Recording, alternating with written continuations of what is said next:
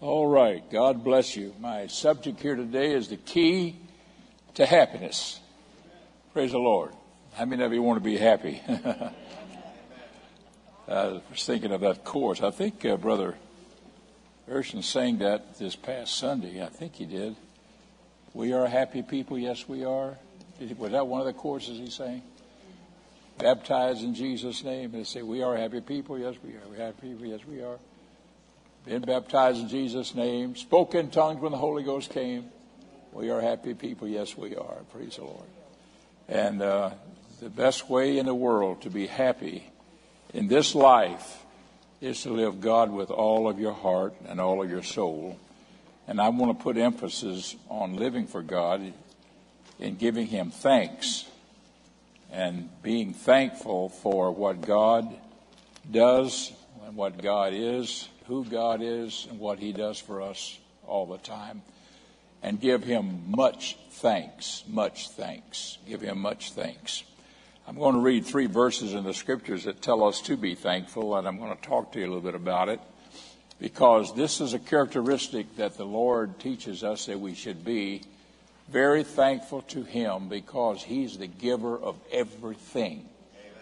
And that we should be thankful to the Lord, express our appreciation to God, be thankful to Him, and say that. Say that. So I want to start here by first of all telling us that the scripture here teaches us to be thankful to the Lord. I'm going to start with Colossians uh, 3:17. If you'll go to Colossians 3:17 with us and uh, look at this verse of scripture. This is very the very first verse here. I'm going to go right across the line here. Uh, Colossians and First Thessalonians and Ephesians. And if you look at Colossians 3:17, and whatsoever you do in word or do or deed, do all in the name of the Lord Jesus, giving thanks. Notice that. Giving thanks to God and the Father by Him. Praise the Lord. Now look at chapter 4 and verse 2. That's the very next verse. That's the next chapter in the next verse, the second verse in that next chapter. And it says, Continue in prayer and watch in the same with thanksgiving. So these are two verses here in the book of Colossians. Paul writing to them is wrapping up his letter that he wrote to them and said, In all things that you do, just remember, be thankful unto God. Now I'm going to go to First Thessalonians. I'm just establishing. A Bible says, in the mouth of two or three witnesses, let every word be established. I'm going to First Thessalonians chapter 5 and verse 17. Uh, and in verse 18, too, 17 and 18, I've got 17 here. This is 17 and 18. Look at verse 17, 18. Verse 17 says, Pray without ceasing. Verse 18 said, In everything give thanks. In everything, verse 18, in everything give thanks, for this is the will of God in Christ Jesus concerning you. In everything, this is the will of God in Christ Jesus concerning you, he's telling now the Thessalonian people. Praise the Lord. Give thanks. And then also we're going to read from Ephesians chapter 5 and verse 3. Ephesians 5 verse 3. And uh, in 5 3, this is the latter part of that series there. Those, those three scriptures that we've given you there. But fornication and all uncleanness or covetousness, let it not be once named among you as becometh saints neither filthiness, nor foolish talking, nor jesting, which are not convenient, but rather giving of thanks. And then finally, over in verse 20 of that same chapter in Ephesians, chapter 5, verse 20, giving thanks always for all things unto God and the Father in the name of our Lord Jesus Christ. Now, I've said all of that to tell you here that this is just a few scriptures here that tells us that we should be very thankful unto the Lord. I'm going to talk to you a little bit about this thanksgiving and being thankful. But it tells us to be thankful. But one of the things that we must also realize is that the day and the age that we're living in is a day and age of being unthankful. And we have to put forth an effort and override that unthankful spirit that is in the world today that we might always express our thanksgiving and our appreciation to God for all the things that He is and He does. Praise God. So I'm going to have you go with me, if you to 2 Timothy 3, uh, 3, 1 and 2 in your Bible. 2 Timothy, this is where that uh, some, it speaks about being unthankful. If you look at that next one where it says note here, this is where we are right here now. Note, a major characteristic of the last days and our present day is unthankfulness. Now look at uh, 2 Timothy 3 and 1. This know also that in the last days, that's where we are now, perilous times shall come. For men shall be lovers of their own selves, covetous, boasters, proud, uh, blasphemers, disobedient to parents, unthankful, Notice that. If you have your Bibles, underline that word here again. Unthankful. This is a characteristic of the last days. Unholy. And I'm just going to add that it goes on to talk about the next few, few verses. Look at verse 3. That's interesting. Without natural affection. That's homosexuality, in case you want to know. But it goes on to say truce breakers, false accusers, and inconsistent fears, despisers of those that are good. And it goes on to talk about these conditions that are in the world that we know of today. But the emphasis I'm putting on here is that this generation will be unthankful. They will not appreciate anything that's right, that's good, that's from God, whatever the Lord has established. Praise the Lord. Now, I want you to go to number two here with me here. Here is one of the ways that we start in having happiness in our lives is to start and establish a good relationship with Jesus Christ. We have to have that, we have to have that relationship with Christ. I want to talk to you about this relationship because I want to talk to you about being thankful and how we express this thanksgiving to God. So if you look with us here then in 2 Timothy and, uh, I'm sorry, and, uh, let's see, in Matthew 16 in Matthew 16, if you look at this verse of scripture with me, this is when Jesus was with his disciples, and uh, he was walking with them, and he was up in the northern part of Israel, and a, long, a place called Caesarea Philippi. When Jesus came in the coast of the coast here does not mean like on the water; it means in the area, in the in the borders of it. When Jesus had come into the coast of Caesarea Philippi, he asked his disciples, saying, Now he's away from the general population of Israel at this point. He says to them, Whom do men say that I, the Son of Man, am? Now listen to me very closely on this. They said, Some say that thou art John the Baptist, some Elias, others Jeremiah, or one of the prophets. This is what all the people out there are saying who you are. Look what he says here in the 14th verse or the 15th verse, he said unto them, But whom say ye that I am? Who do you say that I am? He asked them, Who do men say that I am? They said, you, They say this, they say that. But who do you say that I am? And verse 16, Simon Peter, Peter answered and said, Thou art the Christ. That's Messiah. The word Christ is the New Testament word for Messiah, which is the Old Testament word meaning God come into flesh or God among us or God with us. And it says, Simon Peter answered him, Thou art the Christ, the Son of the living God. Now look at the 17th verse with me very closely. And Jesus answered and said unto him, Blessed art thou, Simon Barjona, for flesh and blood hath not revealed it unto thee, but my Father which is in heaven. He's revealed that unto thee. And I say uh, also unto thee that thou art Peter. And upon this rock I will build my church. Now, before I go any further here, let me just say one thing here that the rock was not referring to Peter. Peter, the word Peter means stone, like you pick up a stone like a stone. It's not talking about a rock like a foundation rock. The Bible talks about Jesus Christ being the rock. But there's more involved here than just talking about himself, too. he said, I said unto thee, there are Peter, upon this rock, upon this, uh, art Peter, the son of the living God. Jesus said unto him, let's, let me get down to where I was here. I say unto thee, verse 18, I say unto thee, thou art Peter, and upon this rock I will build my church, and the gates of hell shall not prevail against it.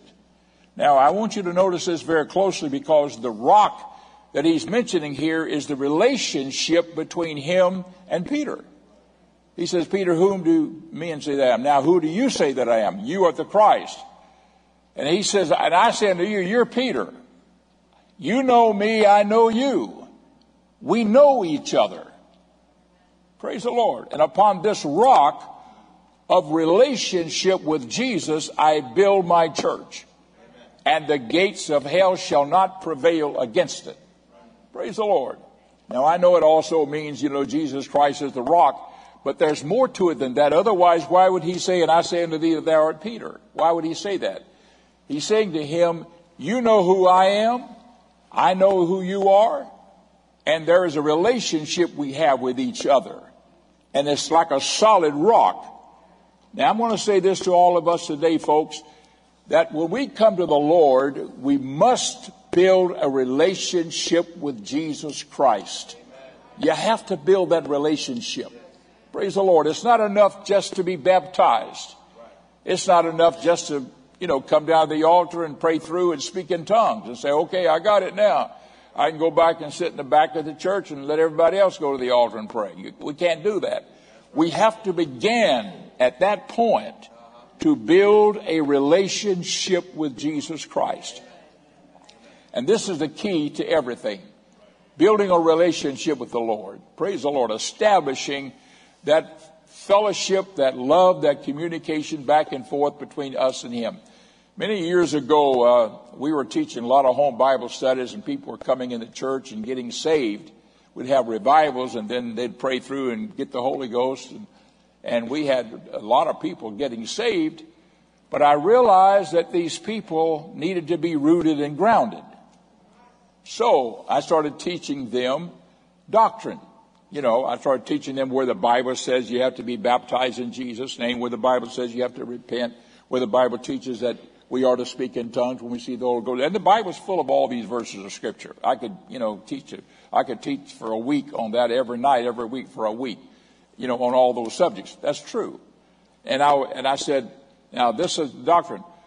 But then I came to the place, and my son at that time was coming along and was beginning to be my associate pastor, and eventually I was going to make him the pastor of the church as he is now. a very good one at that. And I was getting him ready for that. And I said, you know, we've got to get our new converts class going back again and teaching our people the basic things. But you know what? I said, I think what we need to do before we teach them anything is to begin to teach new people to build a relationship with Jesus. And I started from there. We started from there. And we started teaching people. The first thing you got to do is establish a relationship with the Lord. You've got to learn to pray. You've got to learn to talk to God. You've got to have devotion. You've got to read your Bible. Praise the Lord. You've got to begin to develop a relationship so that you can say, I know who Jesus is. And Jesus knows who I am.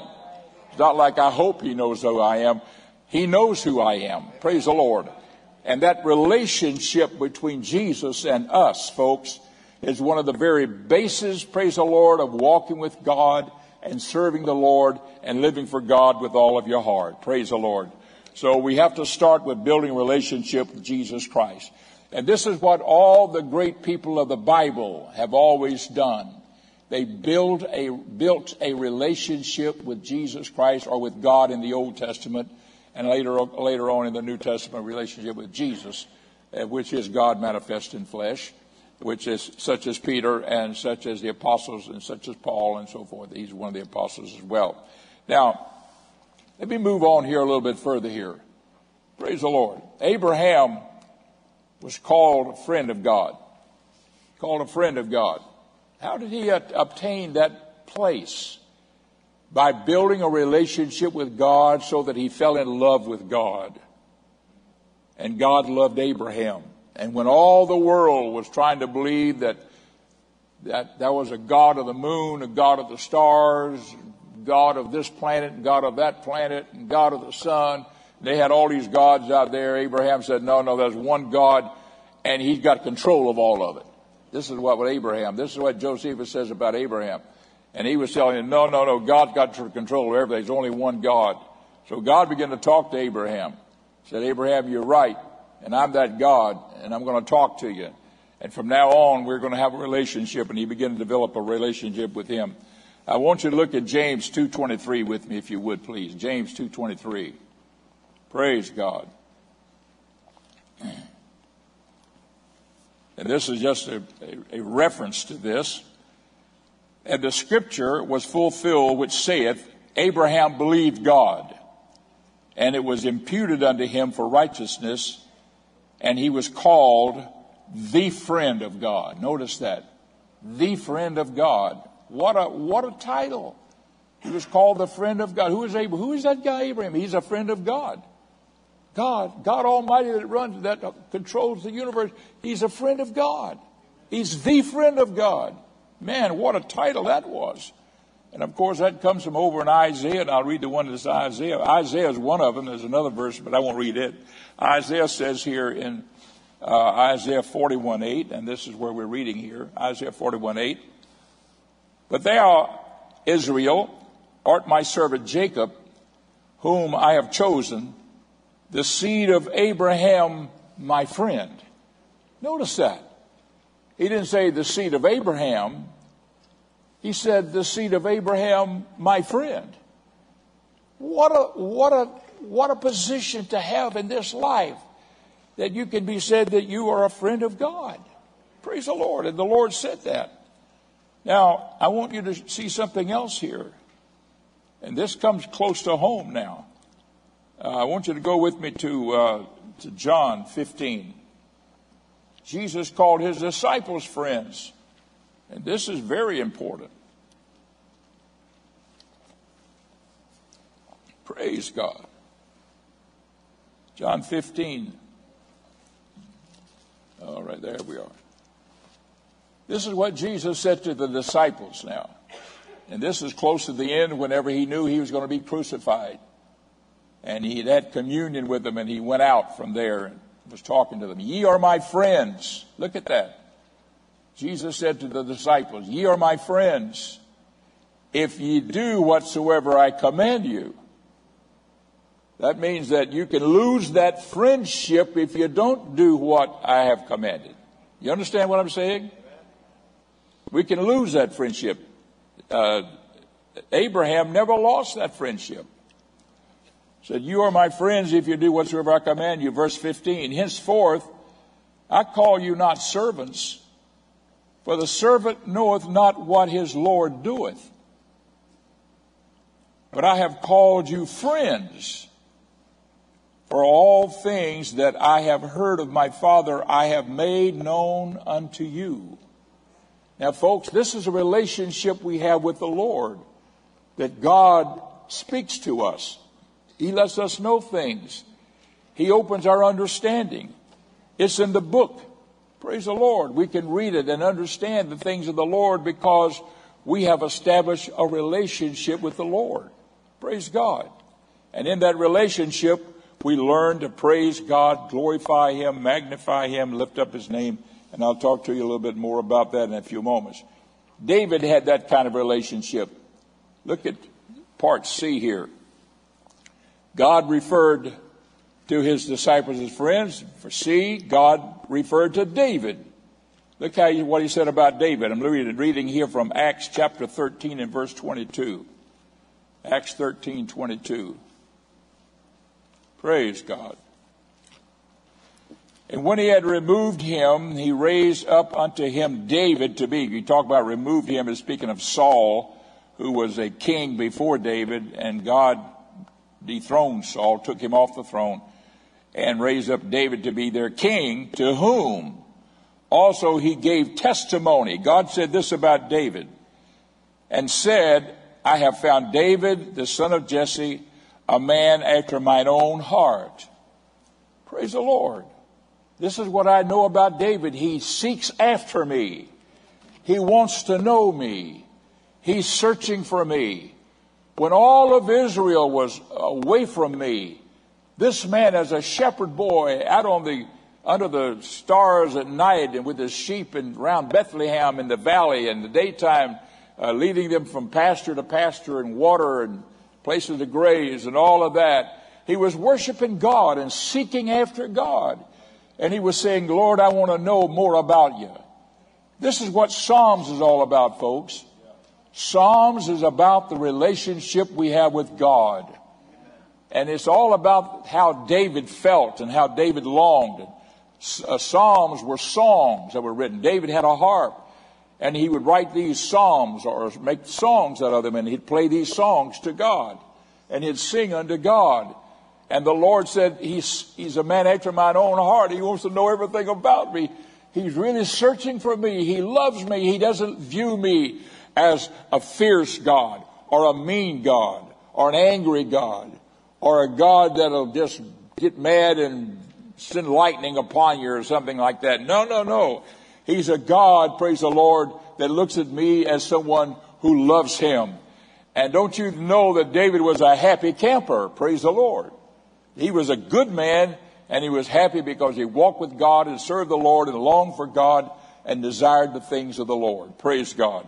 And this is what the Lord would have all of us to do and to be. Now I'm going to D here and I want to talk to you just a little here about this being thankful. Be thankful for everything and give God praise and thanksgiving often. Now, folks, when you, if you're just doing a silent devotion, that's good. But tell God you're thankful. Let me just say this. Tell God you're glad He made you. Say, God, I'm glad that you brought me into existence. You know, we exist because He, he, he created us. He brought us into existence. We wouldn't even be, we wouldn't even exist on this world if God had not brought us into existence. But he brought me as an individual, Jackson Ellis Myers, every one of you as individuals, you're an individual with God, and he brought you into, you exist because of him. Everything in this world exists because of him.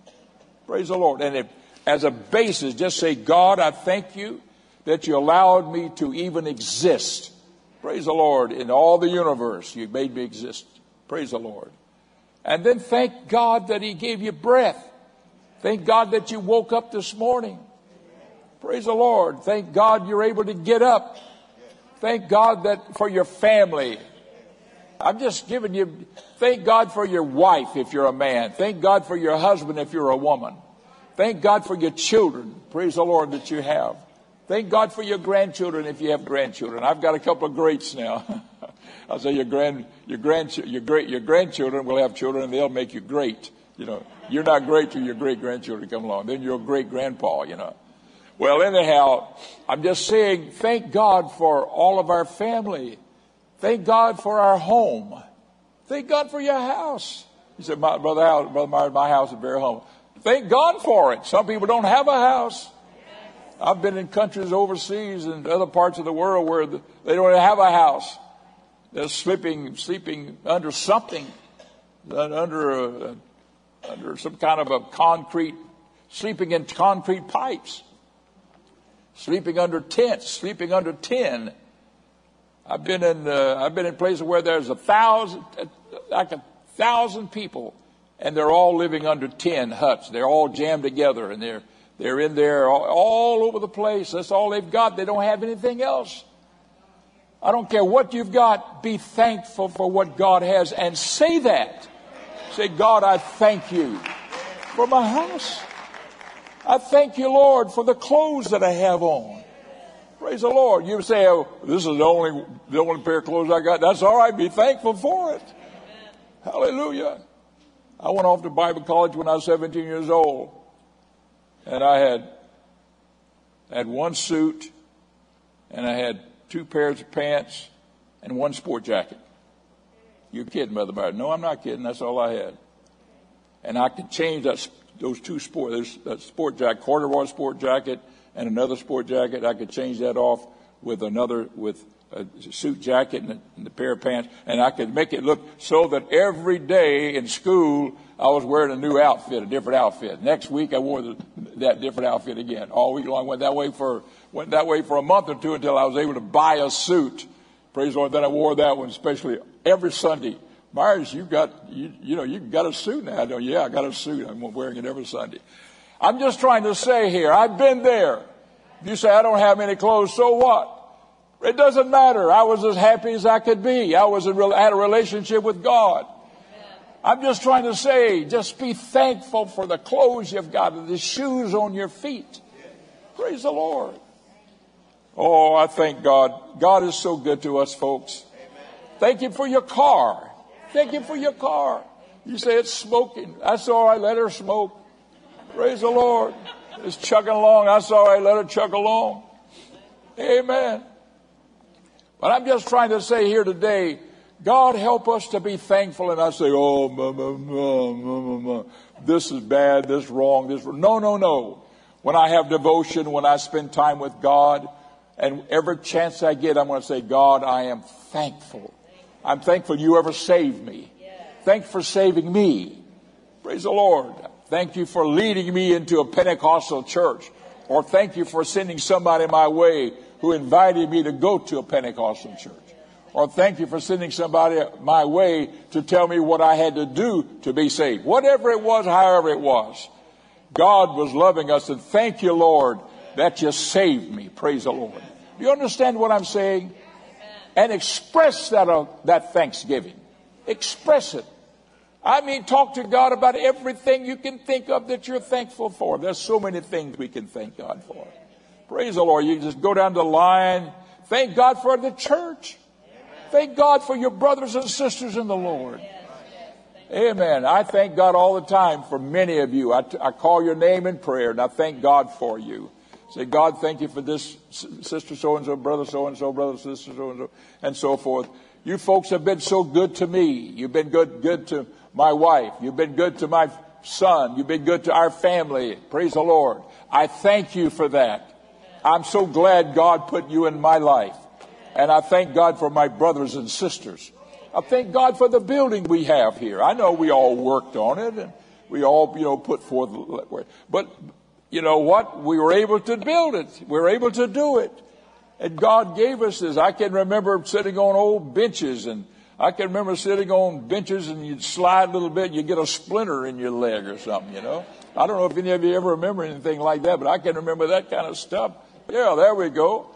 And I'm just trying to say we got padded, I say padded pews. Now we got chairs here. They're all comfortably, comfy and, and, uh, and, they, and they got soft cushions in them. And I'm just trying to tell you here today, folks, so many things we can be thankful for. Praise the Lord. Be thankful, praise the Lord, that we got rain right now. It's been a little dry, you know, now we got some rain. Praise the Lord. And then the sun's going to come out here the next few days. Be thankful when the sun, wake up one morning and there's this beautiful sun.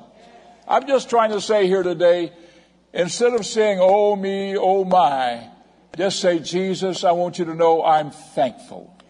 I'm thankful for the people that prayed with me when I prayed through the baptism of the Holy Ghost. People were gathered around me and they prayed with me. I didn't even know who some of them were. I, I didn't know who any of them were. I was brand new. I just come to church that night on a Sunday night, got on the conviction, decided I might as well do it. This is this is it. I can't. I just can't hold out any longer. I've got to give my heart to God. God loves me, and He's pulling at my heart. I went down that altar and started praying and repented, and people gathered around me. I don't know who they were. I have no idea, but I thank God for them. I, I thank God all the time for them. Praise the Lord. I, I was only 16 years old then. I imagine most of them have passed on, gone on to be with the Lord. You know, everything. But thank God that they were there and God put them in my life. I thank God for people I've known. I thank God for teachers I've had. I thank God for pastors that I've had. I thank God for friends that I've had.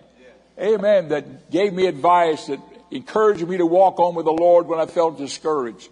Folks, I cannot tell you so many people just call their names, and I'm just trying to tell you here today In everything be thankful. Praise the Lord. Don't let the devil steal thanksgiving out of your heart unto God. And give God the thanks for it all because it's all from the Lord. It all comes from God. And I could go on and on and talking to you about all kinds of things that we can be thankful to the Lord for. And the devil would try to make you say, "Oh, you got this problem, you got that problem. Oh, what are you? You you gonna be thankful for?" No, no, no, no. Get behind me, Satan. I'm thankful to the Lord, praise the Lord, that I'm even able to lift my hands and praise Him. I'm thankful, thank God, that God is good to me. I'm thankful, to, amen, for my church. I'm thankful for the Holy Ghost. I'm thankful for the Spirit of God. I'm thankful for the heaven that I've got, uh, the hope of heaven that I've got in my heart. Praise the Lord. So I want you to know here today that the Lord wants us to be very thankful. And this is one of the things that I really wanted to emphasize to you. Praise the Lord. Now, I want to turn that coin over a little bit. I want you to go with me to uh, Matthew chapter 13 here. I want to show you something. I want to show you something. And this is where any of us can fall into this situation. 13th chapter of Matthew is a very interesting chapter is where Jesus gave the parable of the sower who went forth to sow. Now I'm reading verse 3 here. This is 13.3. Uh, it's Matthew 13, 3, or 3 through 8 I have there. He spake many things unto them in parables, saying, Behold, a sower went forth to sow, and he sowed some seed, fell upon the wayside. I won't go through all the words. Look at verse 5. Some seed some fell upon stony places, verse 7. Some fell among thorns, verse 8. But others fell into good ground. It brought forth fruit an hundredfold, sixtyfold, thirtyfold. Now, I'm pointing all this out because the sower who sowed the seed, praise the Lord, Jesus went on to explain who this was. The sower, praise the Lord, is the preacher, and in Jesus' case, it was him preaching the word, giving forth the word. The sower is, the, is, is Christ here. But he goes on to say also that the, that the seed is the word of God. So when the word of God goes forth, when it's preached in the pulpit, when it's taught in the Bible study, even like this, whenever it's talked among ourselves, the word goes forth. Praise the Lord. It's like the seed being sowed. The ground is how our hearts are. The ground is our hearts. Now, what Jesus did was that he likened the spiritual things unto the natural things and the natural thing unto the spiritual things. The, he said that, uh, you know, we all know Solomon was the wisest man that ever lived. Wrote Proverbs, Songs of Solomon, Ecclesiastes, don't want to know. Any. He wrote, I think, about three or four books there. Uh, Anyhow, Solomon was a very smart man. Jesus said, a, a greater than Solomon is here. Speaking of himself. Praise the Lord. Because Jesus had wisdom beyond what Solomon had. And he used these natural things to illustrate spiritual things. And what he was saying in this psalm that he was giving, this par- parable that he was giving in this 13th chapter, is that the sower is the preacher, the speaker of the word, the seed is the word that goes forth, but the ground, what kind of ground does it fall on? Because the sower would sow his seed and the wind would blow it and it would fall all kind of places. Some fell by the wayside. He said the wayside. If it fell on the wayside, it didn't, it didn't last. And he goes on to talk about how it fall on the wayside and then people's feet trumpet down. And these were like people who heard the word and they never took any kind of depth at all. They just went out the door. They never, that was it. So this is not for me. They choose not to live for God right from get go. And there's people that do that often. And then he goes on to say, and then there are those, the seed fell among the uh, stony ground. The stony ground is the people that receive the word and it begins to grow. The seed begins to grow, a little plant begins to grow up, and it begins to make a little plant begin to grow but it doesn't have any depth because it's stones underneath. Instead of earth, it's stone. And as the roots go down to try to get a depth, it can't because there is no depth and it withers up and it dies. And Jesus was actually saying this is like someone who starts out with God and lives for God for a short season. Excuse me. and then they quit living for God and they go back out in the world again. That's the sonograph. But then he talks about the other two. Now, I'm going to pick it up here in verse 20. I don't know what verses I have. I'm just going to pick it up, verse 20. But he that receives seed on the stony ground, I'm sorry, I'm going to pick it up in verse 22. 22, thank you. He also that receives seed among the thorns. This is now the third type ground. The first two, remember, they failed God. He that receives seed among the thorns is he that heareth the word, and the cares of this world and the deceitfulness of riches choke the word, and he becometh unfruitful. It doesn't say that this plant dies. It doesn't say that it withers away and it's no more. It just simply says it becomes unfruitful. And then it says in verse 23, But he that receives seed in the good ground is he that heareth the word, understandeth it, which is also beareth fruit and bringeth forth uh, some a hundredfold and some six and some thirty. Now, I want to talk to you about the thorns here because the thorny ground represents those who are also part of the church. They stayed in the church.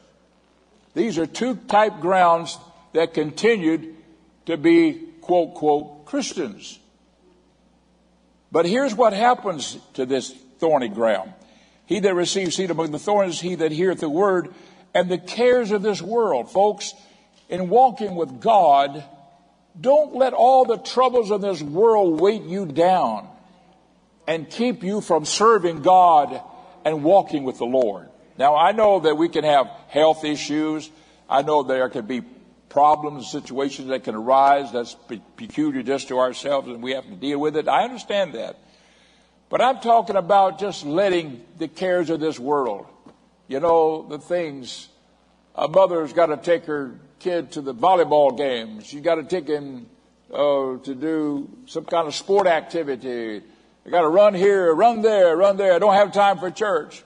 Companies come. I don't have. I got to stay with my company. I can't go to church tonight. I mean, there's all kinds of things that could come into our lives, and we just don't have time for God. We push them aside. The cares of this life. And then he goes on to say, the deceitfulness of riches. Some people say, I'm going to live for God, but I also want to be wealthy.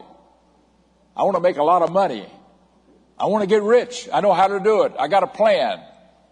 Hey, if you've been there, welcome aboard. A lot of people have been there. You know, they think about, oh, I know how to make money. I'm not going to make money. Don't even try it unless God is in it and God helps you and everything, God blesses you, you can't get to first base. That's just the devil tempting you to get into some, especially if it's something that's borderline issues that you know you should even be involved in. You know what I'm talking about. Just, okay, I won't go any further. The deceitfulness of riches. This is what happens to the stony ground, a thorny ground, I mean. The deceitfulness of riches. And then he says, and they choke the word. The cares of this world, the deceitfulness of riches, choke the word, and he becometh unfruitful. Now, there's an interesting thing that Mark, when he records this same statement that is said here in this 22nd verse, when Mark says it, he also mentions the lust of things. The lust of things. I'm a Christian, but I find myself lusting after something, lusting after something. And so he talks about that. Mark does. Luke talks about the pleasures of life. We can get all wrapped up in the pleasures of life. And what I'm trying to say is that instead of being thankful and appreciating God and praising Him and saying, God, I'm thankful. Thank you for having a devotion time, having a prayer time, having a Bible reading time, having a church going time, having a time, praise the Lord, that you can fellowship with brothers and sisters in Christ. Praise the Lord. Instead of those valuable things being in your life, and then being able to just say, Lord, I praise you and I love you. listen, folks, when you come to church, let's don't just sit in the pew. Let's worship God. God bless you. You are a worshiping church. And all the evangelists that come here, they see that and they know that I'm, we're all so proud of, of you. But don't ever lose that. Worship God and be thankful to the Lord. And I'm telling you, that's where the joy of the Lord comes. It comes from being happy in God and blessed to the Lord and good in the Lord, but there's always those things that would pull us away, pull us away and put us back from the good ground back into a thorny type ground and until the thorns begin to choke, choke those blessings and those good things. we find ourselves too involved in too many things that we don't have time to say, Thank you, Jesus. I praise you, God. I worship you, Lord. And glorify God. Praise the Lord. Now, I know there's reasons why some people can't come to church. I realize that. And I, I know that very well. But, folks, if we're able to come to church, let's come to church. Let's come to church. Somebody said, Oh, I'm afraid I'll pick up a, a bug or a virus or something like that. Hey, get vaccinated or something. And look at, you got, you got seats out here. There's room. There's, play, there's places. This, this auditorium is big. We got room here. Praise the Lord. We got two services on Sunday morning so that people have a lot of room. You can find, you can look around and find a place where there's nobody around you there, maybe for two or three seats. Amen. I'm just trying to say there's no excuse and say, I want to be in the house of God so I can worship and praise and magnify God with all of my heart. God bless you. Praise the Lord. And the Lord will always bless you for it. He'll keep his hand on you and he'll never fail you, never leave you. Praise the Lord. So there's all of these grounds that he gave us. Notice that the, uh, the uh, difference between the two grounds, they represented the visible church. They were both in the visible church, but only the good things were fruitful. Only the good ground was fruitful, brother. And uh, this is why many thorny grounds they are they become unfruitful because of all the troubles and trials that come their way and things that will tempt us and lead us away from God. Now, let me just take a moment here and talk to you about some things that can be a hindrance. There's a scripture over in the Old Testament that talks about uh, a man who was a great warrior in the Bible, and it's in the book of Joshua. And uh, he was, uh, he was the son of a great warrior in God, and he was uh, a little bit strong willed. He was very arrogant, high minded, a great warrior, but he was into himself. You understand what I'm saying? And he went against a certain city, and all the people in that city, the city began to fall, and this was an enemy city. He was an Israelite. And uh, the city began to fall, and he he uh, ran, and and uh, the people all ran into a tower, climbed up into a tower, and uh, he got into the city, burnt the tower down, burned all the people who was in this tower down as well. He went to the next city. Oh, he's romping. The soldiers said, "Man, this guy's a great leader." This is what happened to him. The people in the city ran to their tower. They got up in the tower. He ran to that tower, just like he did on that first one. This time, he didn't wait till they had secured their position to get close to the tower. He got in there fast, going to set fire to it, and a woman on top of the tower picked up a millstone and threw it over the side, and it went down and hit him on the head and knocked him a winding, and he was dying. And he said to his armor bearer, Take your sword and thrust through me and kill me. I don't want it to be said that a woman killed me. He was such a macho warrior. I don't want it ever to be said that a woman killed me with a millstone, throwing it off the tower and killed me. And, that, and his armor bearer did that, and he died. Hundreds of years later, David referred to it. And David had some men who went against a wall of a city, and they were stricken down right close to the wall. Word came from Joab, said, uh, David, these men have died against that wall. He said, What? You know better than that. They were out fighting. David was back home. Excuse me.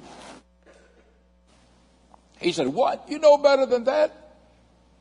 He said, Remember that guy back there? He said he went up against the wall. You don't get too close to the wall.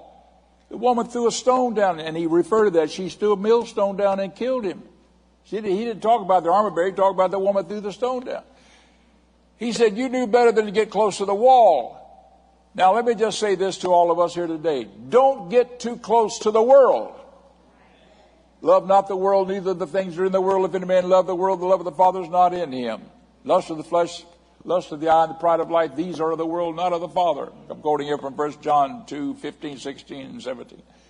I'm just trying to tell you here, don't get too close to the world. It's like getting close to that wall. You never know when something can happen.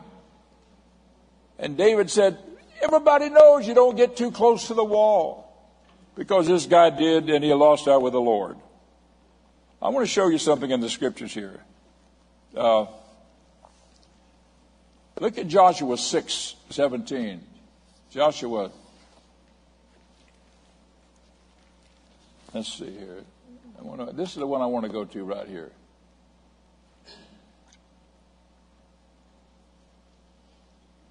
Achan, yeah.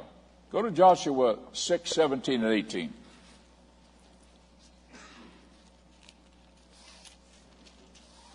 All right. This is whenever the children of Israel were, were coming into Canaan's land and they had come uh, into the land of the city of Jericho. Jericho was a wicked city. And they had marched around it seven times, and God had made the walls fall, and they went in and conquered the city. And the Lord had said to the, to the Jewish people, don't take anything out of this city. Anything. Now, folks, these people, these, these Jews had been in the wilderness marching through there for 40 years. And they had now come to the very edge where they were going into Canaan's land and they already had their inheritance set up for them. It was already laid out for them. What, where, if, what tribe they were from, what part of the land they were for 40 years, they were waiting until they got to their inheritance. Praise the Lord. And here they were almost home. And Jericho fell. And here's what it says here. It says, verse 17, the city shall be accursed, even it and all that are therein to the Lord. Only Rahab the harlot shall live. She and all that were in her house. This is because she had been good to the Jewish people because she hid the messengers that we sent. Look at verse 18. And ye in any wise keep yourselves from the accursed thing, lest you make yourselves accursed when you take of the accursed thing and make the camp of Israel accursed in a trouble. Now, verse 7, chapter 7, verse 1. But the children of Israel committed a transgression the accursed thing. For Achan, the son of Carmi, the son of Zabdi, the son of, Re, of Zerah, of the tribe of Judah. Look at that. Took of the accursed thing, and the anger of the Lord was kindled against the children of Israel. He was of the tribe of Judah, folks. Let me just say it this way. I have been there. I've been in Jericho, and I know what I'm talking about when I tell you he was 25 miles from his inheritance. 25 miles he was from home. And he decided that he wanted to disobey God and partake of that worldly cities, things. And it goes on to say what he took. I'll read it to you. Over here in chapter 7, verse 21. When I saw among the spoils a goodly Babylonian garment and 200 shekels of silver and a wedge of gold of 50 shekels weight, then I coveted them, and I took them, behold, they are hid in the earth in the midst of my tent. And so this is what he did. He took of it. I'm trying to tell you here today, as we approach our inheritance, folks, we're getting close to the coming of the Lord. The Lord could come anytime. Praise the Lord. As we come close to the, amen, we're so close. We're 25 miles from home. If I can put it that way. I remember years ago, I was playing high school football over in Tampa. I played for Hillsborough High School. And I was on the football team, and I never will forget that uh, one of our guys uh, ran for ran down for a, a, a, an end, ran down for a touch, ran down for a pass, and the quarterback threw a pass, and he caught the ball and had it in his arm. And he, nothing was ahead of him but the goal line. And we were behind. Our team was behind. And if we made that goal line, we would have won the game. We was playing Jacksonville, the Robert E. Lee High School, Jacksonville. And he was, was running with that, he was running with that ball and he was trying to play like Johnny Unitas or somebody and was holding that ball too far out here. And it slipped out of it, popped out of his arm like this. And he fumbled it 25 yards away from the goal line. He fumbled that ball and the other team recorded, re- recovered it. And all they had to do was just play the game out real slow and set on the ball, and they, and they won the game. And we lost it because he fumbled a ball just 25 yards away. Now, it might have been 15, it might have been a little 30. I can't remember the exact yardage. I don't remember that. I'm just using it for an example. He was 25 miles from his inheritance. We could have won that game. I'm just trying to say here, don't lose what you have. God has given us the greatest. We cannot imagine what heaven is going to be. Eye has not seen, ear has not heard, neither hath it entered into the hearts of men what God has prepared for them that love Him. And we have something waiting for us. Don't lose that. Don't play around with the world. Don't get too close to the wall.